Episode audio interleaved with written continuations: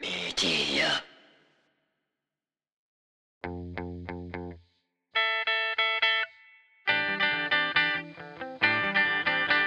Hi, I'm Kara Arrow from Baby Tooth Media, and if you're about my age, then you'll remember growing up seeing pictures of missing kids on milk cartons, at the post office, and even on MTV. And if you've ever wondered what it would be like to be one of those kids to survive an abduction and to live on the run, then you can ask my friend Gabe. He lived it.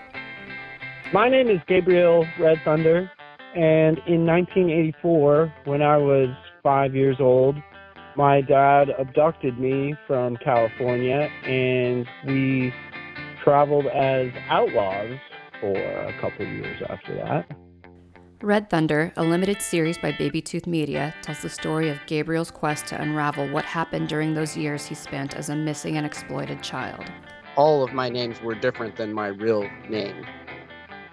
I can't remember all of them. I wish I did, but some of them were like a play on my own name. Like one of my names was was Lightning Luke Wilson.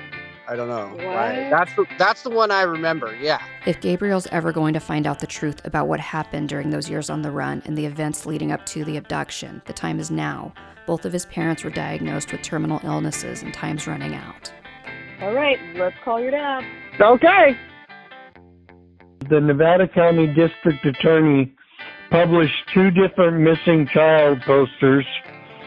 I surrendered it in California. NBC, ABC, and CBS coverage. So when I had uh, driver's license in a different name, and I had several of them along the way. I remember the audition for the movie very well. Join us for Red Thunder, a limited series from Baby Tooth Media about an act of desperation in 1984 that created an avalanche with brushes with fame, fits of madness, and 38 years later still tests the limits of redemption and forgiveness. Listen and subscribe on iTunes and learn more at babytoothmedia.com. Thanks.